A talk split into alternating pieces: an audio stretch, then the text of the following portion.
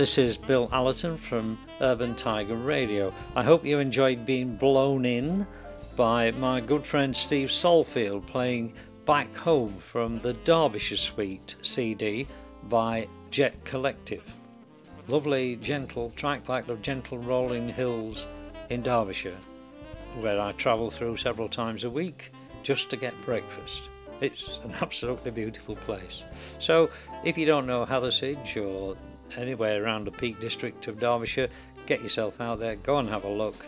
Hope for good weather, but the place is absolutely beautiful. What I'm bringing you this week is a CD called It's Not What You Say, It's What It Implies.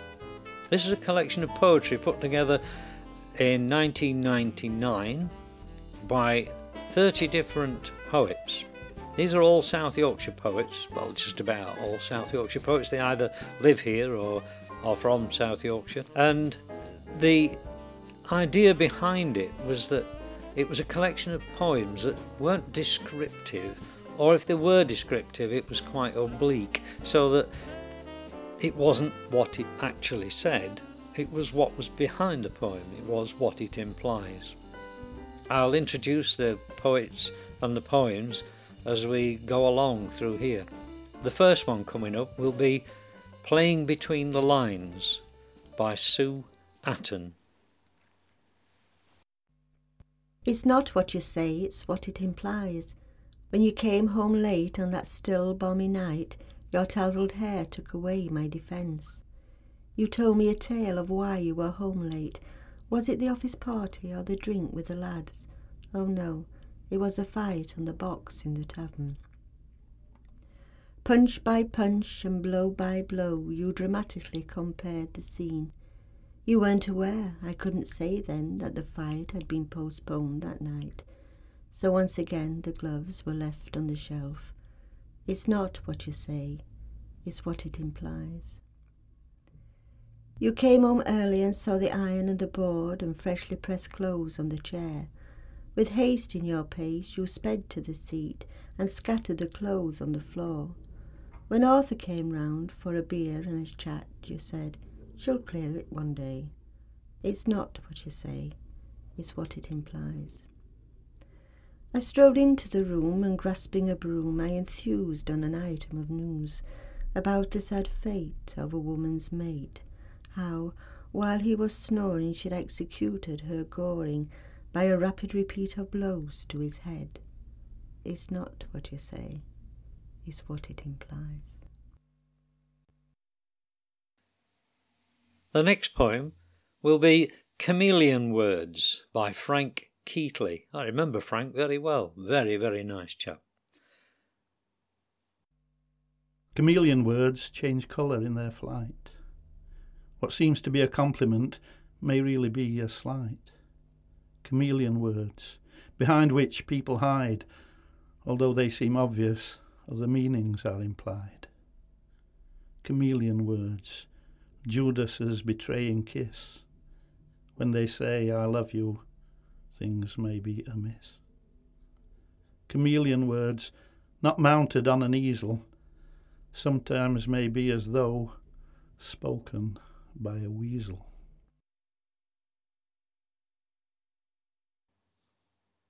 The next poem is May Day by Margaret Ardron. May Day. We hear the broadcaster's voice saying, At Chernobyl near Kiev, a nuclear reactor has. The news comes over the car radio in measured tones as we on the edge of day plunge forward into night's dark lung. Beyond our windscreened world, it seems the earth has shrunk. Red tail lights of the cars in front warn us that we're too close.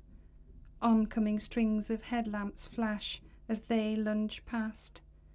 They bore like barrels of a gun. Shot through the head, we travel on. And now the rain begins to fall, repeats its code inside the brain. At first, the dot, dot, dot, and then the dash, dash, dash. The next poem will be Have a Baby with You by Joy Nicholson. I remember Joy well. Lovely lady. I want to have a baby with you. You could have blonde hair, black hair, blue hair. I really don't care. I want to have a baby with you.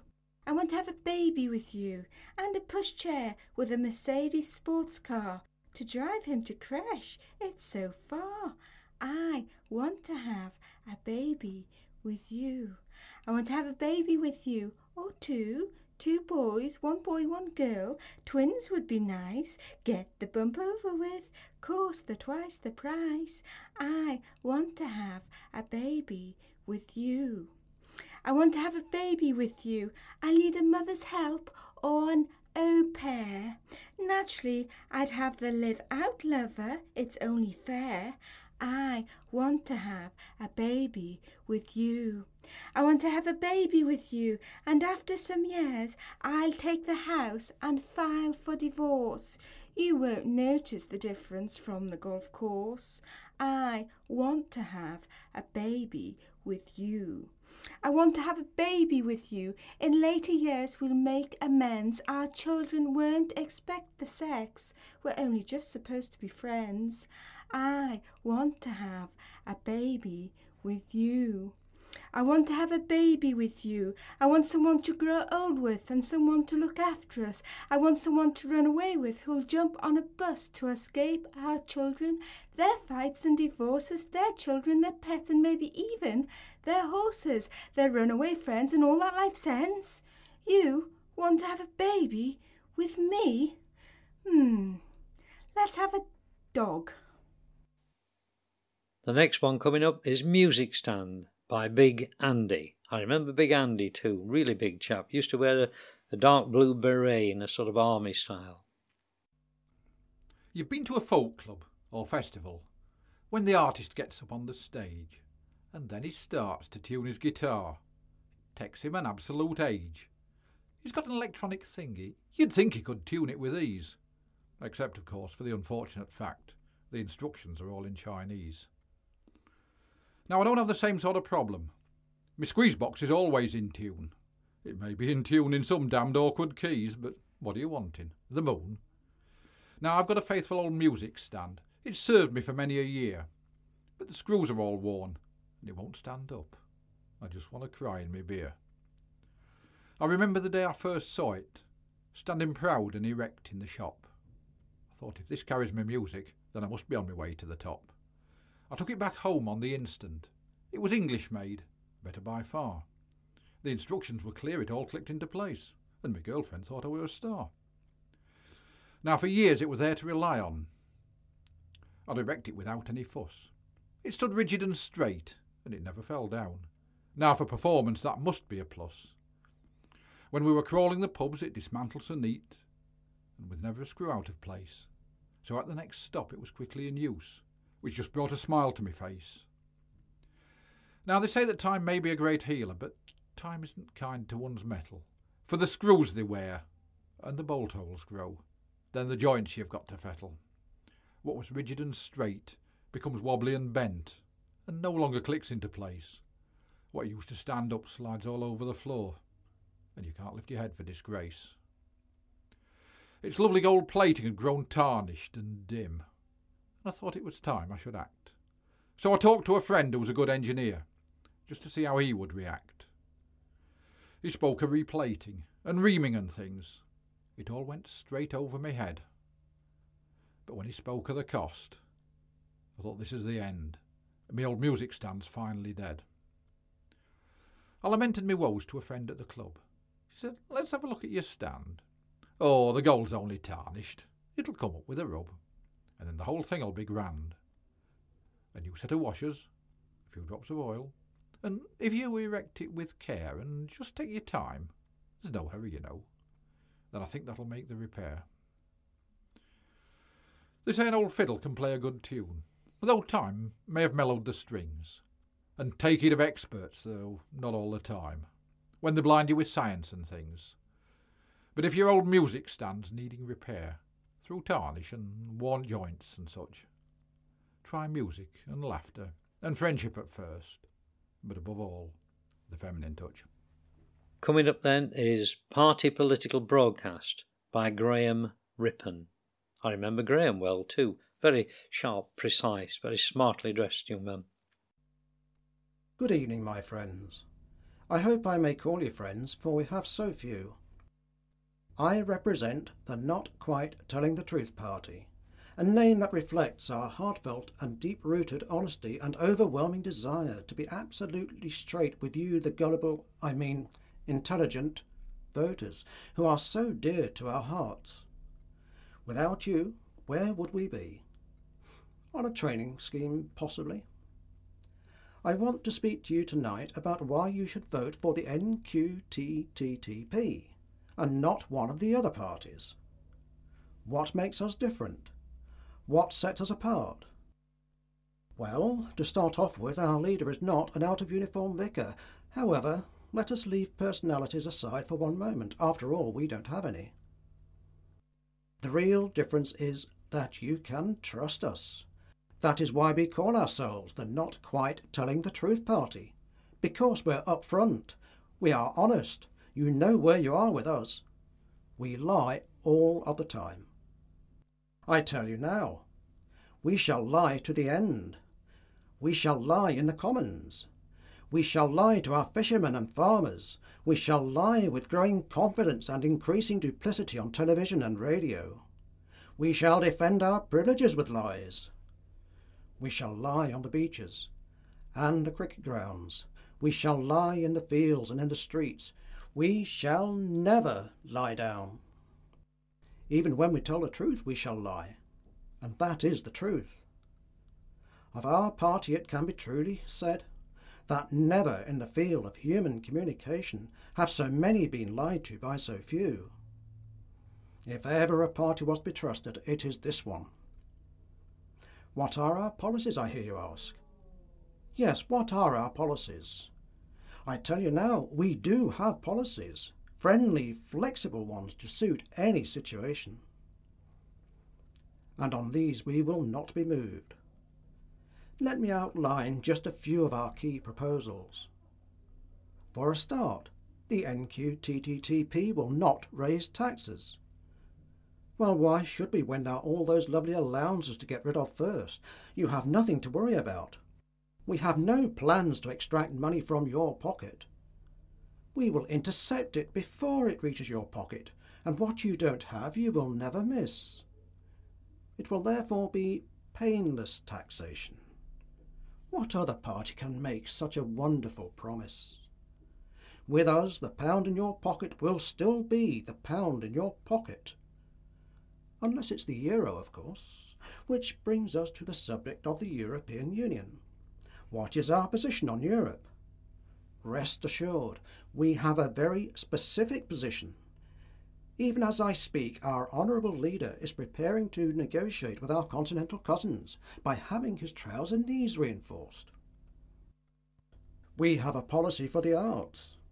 We will remove subsidies to elitist organisations. No more will mere talent be the criteria for government support. We will set up a People's Ministry for People's Art. We will staff it with people.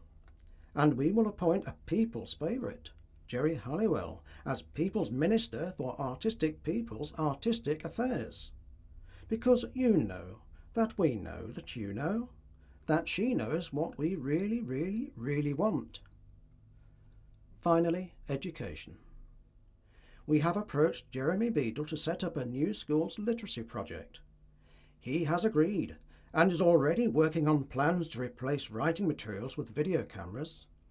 This will be a giant leap forward into the white heat of cutting edge infant technology and overnight obliterate the problem of children who cannot read or write. What other party can produce such a simple solution to the problem of illiteracy? So don't forget, my dear, wonderful, wonderful voters. Don't be conned by those truthful parties. Vote for the party you can trust. Vote for the party that you know will truthfully tell you lies. Vote for the NQTTP. Good night, and thank you. Who Am I? by P. Crawshaw. Who am I? Firm and strong, protective stance, deep groove for grip, and silent tongs. When we were two. Laces intertwined, drawn together, holding warmth, keep out rain. When we were two. Eyelets followed paths, watched ancestors graze. When we were two. Now there's only one. Tanned, lonely soul looks for its mate. Next up is Life's Death by Pamela Naylor.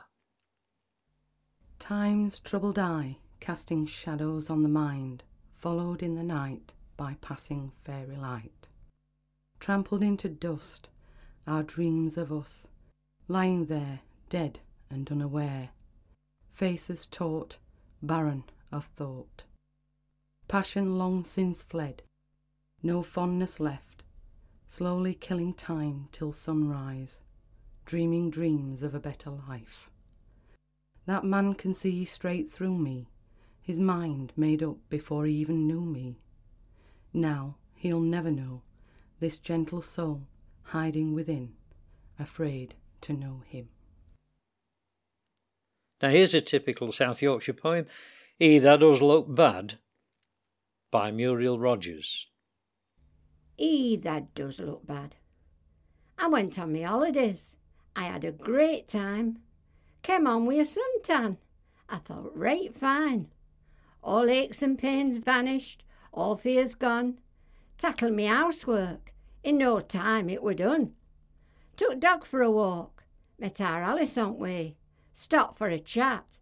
It were a lovely day. She looked at me and sadly said, "E, that does look bad." I gaped at her wi' open mouth. I thought she must be mad. Here I were, all healthy and tanned, feeling fine and glad. She said it again, her face still sad. That does look bad. I couldn't take it any more. Thought I'd best be kind. Well, our Alice, all I can say, I think you must be blind. I've been to Greek islands for fourteen days. I feel happy and healthy. Now what do you say? I know, replied Alice. Please forgive me. That looks great, and I'm glad. It were just jealousy. We follow that with Fitness Fanatic by Maureen Hammond. Obviously doesn't describe me. Feeling rather thirsty, I went to my local.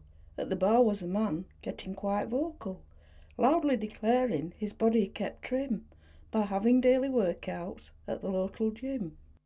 Telling us he only ate healthy meals. We couldn't imagine how good he feels. Cholesterol isn't anything, he fears. He worships his body, it would last him for years. Healthy eating and lots of exercise. No one can doubt that I'm quite wise. So about my future, I haven't any fear. Pass me a fag and I'll have a pint of beer. Another South Yorkshire poem is The Old Lag's Nightmare by Kath Fern. The sounds surrounding the old lag make him cringe, slumbering fitfully in the square after a binge. Now he's hearing all too familiar sounds of screws doing their nightly lock-up rounds, the rattle of keys and slamming of the cell door. His arms waft feebly. He can't take any more. He tries to stand up, but falls flat on his face. Two biddies pass by, murmuring, What a disgrace! Along comes a copper and pulls him upright. Gold, I thought I was back inside. What a flipping fright! Don't worry, old son, you were having a mare, what with the sounds of steel shutters crashing down everywhere.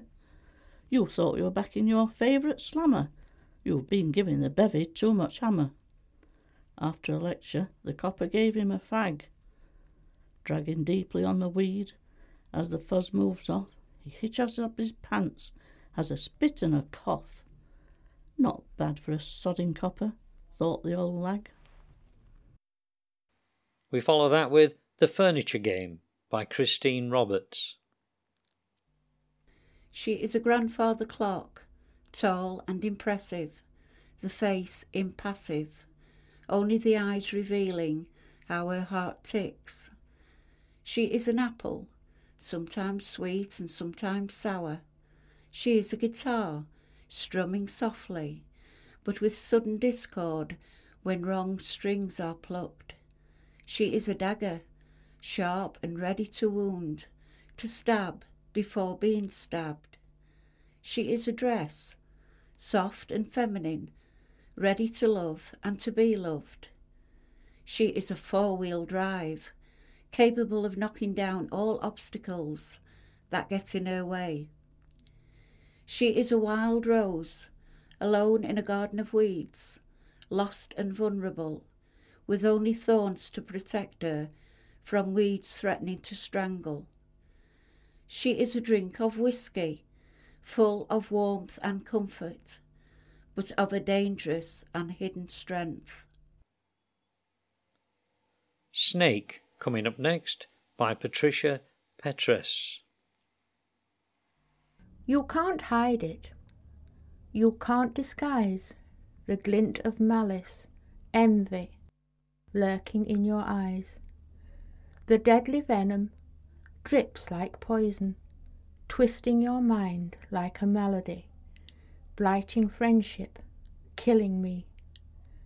Stinging words dart from a forked tongue, numbing, paralyzing, immobilizing me as you glide away, leaving me stunned.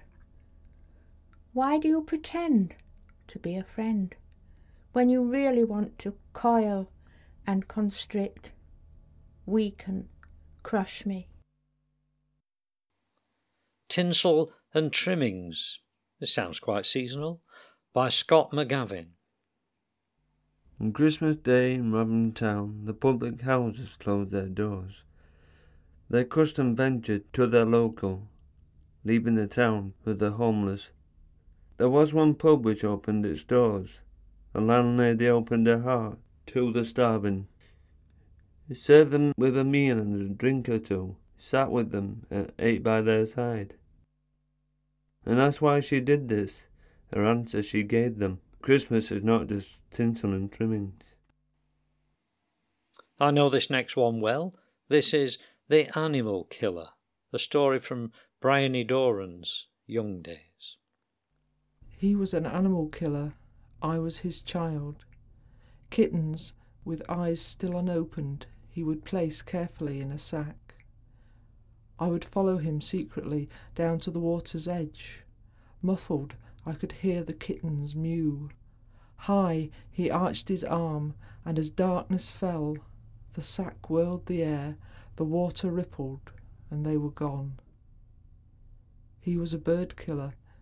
I was his child. A blackbird, broken winged by the cat, I would lift gently and carry to him. Taking the bird firmly in his cupped hand, he turned towards the woods. I prepared a box with straw and worms. He returned, arms hung, gaze cast downwards. Sullen faced, I asked, Where is my bird? I broke its neck. Bedtime is with us now by Gillian Morag Smith. I caught a glimpse of cellulite as I leaned across to say good night. Under nylon nightie lay dimpled skin, grey bra strap fastened with a safety pin. Metal jaws hold your waves in place, and there's white stuff clotted all over your face. Your eyebrows need plucking, and so does your chin. God, lass, you'll not see twenty one again. But on cold winter nights when it's blowing a storm, I snuggle behind you and keep me sen warm. 'Cause your bum's like a duvet hanging over me knees. And if I didn't have you, lass, I'm sure I would freeze. So give me a squeeze, love, and put out the light. And I'll shut my eyes when I kiss you good night. Anna Railton wants to allow us to let in her poem. Let winter come and blow the summer sun away from the golden meadows hay. Winds and rain will live again in soggy fields of muddy greens and browns, and clouds frown down upon the ground where we used to play. Let worn and tired frames hold to the gains of fruitful knowledge and tomorrow's promise, flushed with youthful gaiety, racing headlong towards the aging graces shown on the lonely faces coming in from the winter's cold. Let yesterday be warm to the holder of those gayer days, where once we used to play, and tomorrow's sun not yet being born, afore yesterday sinks into the darkest recesses, killing the souls, once total and whole. Let me grow in highest esteem for love and patience, not given graciously, but with compassion for the pain and tears of torment suffered by you, whomever you may be, and for those who gave life to that place where we used to play. Love with a question mark by Jean White. Love question mark. Am I trying to kill you, giving you all these treats? Pies and dumplings, Yorkshire puds, and all these stodgy sweets. Am I trying to kill you, spoiling you this way? Packing up and washing up, and anything you say. Am I trying to kill you, humouring your crew? Sexist, racist, imperialists who somehow worship you. Am I trying to kill you? No. I love you to death. My Double follows that by Ada Wilson. It's said that each of us has a double, but that could lead to a lot of trouble. For if I met someone the same as me, I'd think, is that me? Nah, it cannot be. I'd ask her, Are you me or am I you? And think, What has my old dad been up to? I'd go to the shops and she'd be there. And other people would stand and stare, for they'd automatically think that I was her twin, when in fact we wouldn't even be kin. I'd look at her, thinking, Do I look like that? Am I really so ugly, and am I that fat? I'd ask the Lord to make a correction and leave me alone with just my reflection. We follow that with Trapped Animals by a guy I've never heard of before, Bill Allerton. It was an animal, whimpering at the door, or a bird caught and crying on a cold window sill. I switched off the torch closed Buffalo Bill, then slid without sound from my bed to the floor. Cold, damp lino licked the soles of my feet as I went to the window to look down in the street to see if Scamp had come back. But he'd been gone three months now, and I'd searched every road, everywhere, every way I knew how. And suddenly I knew, from where I was standing, that the sound I had heard had come in from the landing. The cold of the brass handle fitted my hand, and I turned its thin shell by pressing the door so it slid without sound, and the dark on the stair was whole and complete, a tangible thing that chastened my feet as I crossed on the carpet to sit on the step, to listen in silence to my own mother's voice as she cried like an animal caught in a trap. And the sound came again and again, and each time grew louder, and all I could do was wrap myself in my arms and cry silent tears, and wonder how after all of these years he could hurt her like this, time and again, and ask if he loved her like I do. And each time she cried out, I could feel for her pain until they both cried at once, and I knew that they'd stopped. And with my heart hammering out like the useless small fists that I wanted to rain down on his head, I crept back to cold bed, to sleep with no grace, and to know when she woke me the only scar she would bear would be the smile on her face. After that load of rubbish, we get Triumphs by Ian Richardson. As you walk through the moorlands of life, a vintage of legends pass you by. Your impish wit seeing you through, eyes flickering like a brilliantly faceted jewel, Clouds gaze at you sidelong, unable to shade your beauty. The ghosts of your life try to touch your hand. Failed efforts cause double envy. Quenched in your triumphs, you take idiot notice of those who would try to taint you. Then we have Hunger by Dorothy Chapel. I saw him again today, although at first I wasn't quite sure, didn't really know. Then I saw it was him. The familiar headgear I recognized immediately. He saw me and with a broad smile and a wink said, All right. Yes, I replied. Are you? Not bad. See you soon.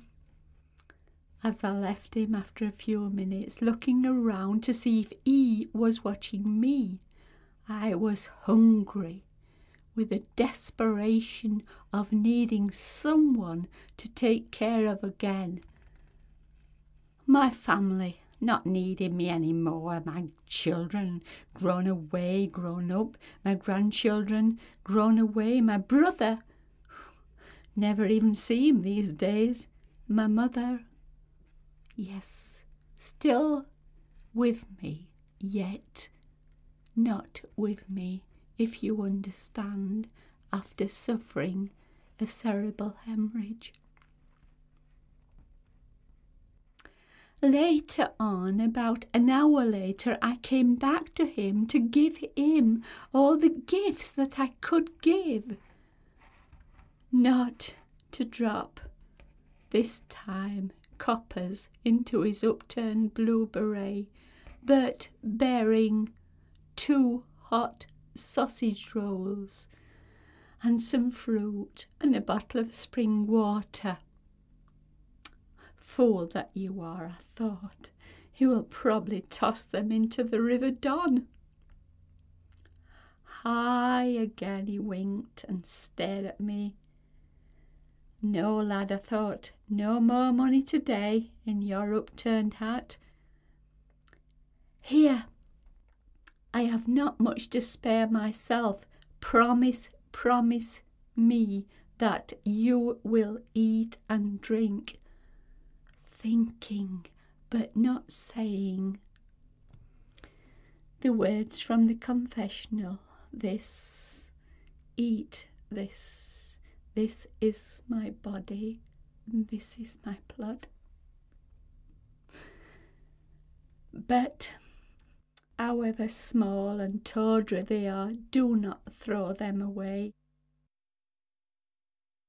Karen Davies brings us Turn Me On in the Morning. There you are, then, she says, as if I could go anywhere.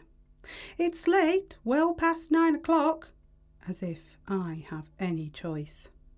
Let's get you going, then, as if I'm some machinery to be switched on. That's your hearing aid on anyway, she shouts, although I could hear her before. Your bag's full, better empty that first. At last, some sense. I've been bursting for hours. There, that's better. Oh, you're filling it up already. If I could hit her, I would. Now then, let's sit you up, she grimaces. I can't help it, young lady, if you find me too heavy. Now, what would you like for breakfast? It's no use saying a bowl of respect and two slices of dignity. Shall we just have the usual? The usual that suits you. You mean the quickest. OK, fruit juice and porridge coming up. I want my hot tea and kippers and to be at home. I'll give you a nice bed bath afterwards. Set me up for the day ahead. Set you up for the day ahead. Choosing fruit is Jan Caborn. He had such long fingers, burnished copper, amid glistening green peppers, sun dimpled grapefruit, This is how to choose, he whispered, cradling cantaloupes, lovingly stroking, with each breath his eyelids falling slowly, thick black lashes resting on the chestnut patina of silk soft African cheeks. This is how to choose.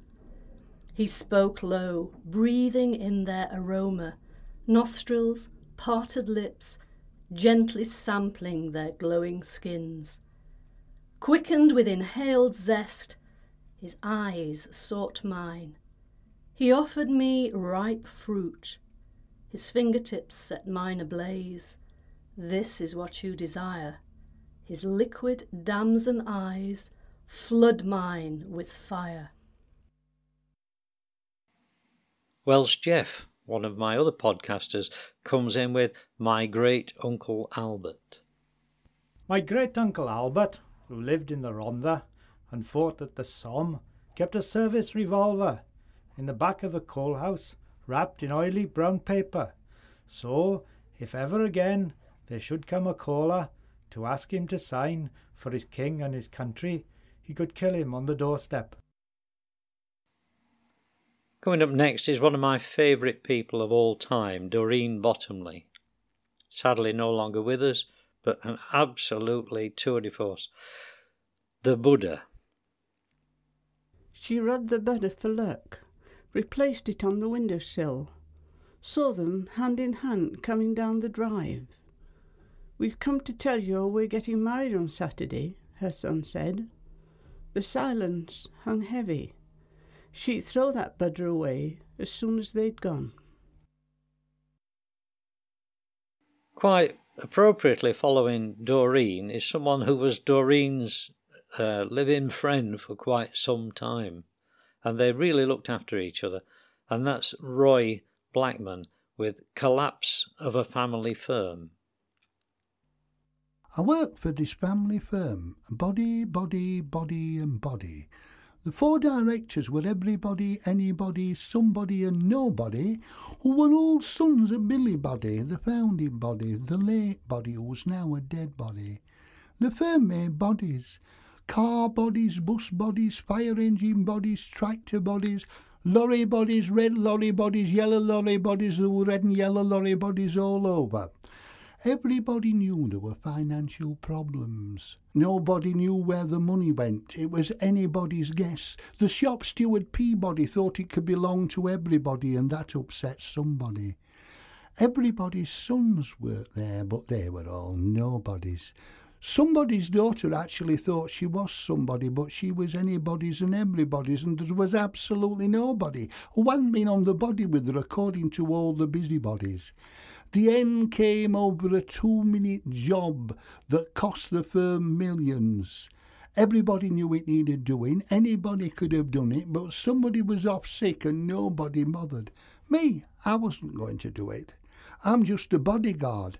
And I told everybody I'm not going to be nobody's dog's body for anybody. Now everybody's out of a job, and I'm hoping somebody will find me some work with anybody. And when you've stopped laughing at that, we have Behind the Signs by Mike Stannett. I do not love to love, but rather to possess the forms of those whose form I would possess. Each close embrace corrupts, for all that fate abhors a symmetry. As with a vengeance like the wrath of angels dispossessed, the voice of man demands swift retribution. Who and how many have suffered this charm that carries damnation hid soft in delight? Or sat in the darkness, the solitude shining to show the way back through the soft, lonely night? I have become the destitute, cast adrift amid such glory as blinds the heart to sustenance, and binds, with subtle chains of hope, the mind to grieving fancies. Consequence no longer feels to be inconsequential, and my own feelings too have been stopped up and damned. Following behind the signs, we have The Quiet Man by B. Rooney. The quiet man got off the train at Ballygoon station, walked the tiny platform towards a happy ending. Where, not so far away, and in De Valera's time too, I spent long summer holidays that too quickly passed. Climbing stone walls, sliding down haystacks, running along the Boreen towards a new adventure. Now at Ballygoon Station, a washing line, a rusty track, lost, technicolor memories, like a faded movie script. And last but not least, we have Implication by Ernest Mason. Have you ever stopped to consider how stupid the human race is? Look how we live. Society is completely geared to folks selling each other things. I know we all need to buy certain things, or we'd soon be running around in rags, and would just get used to managing without food when we all drop down dead. But there are limits.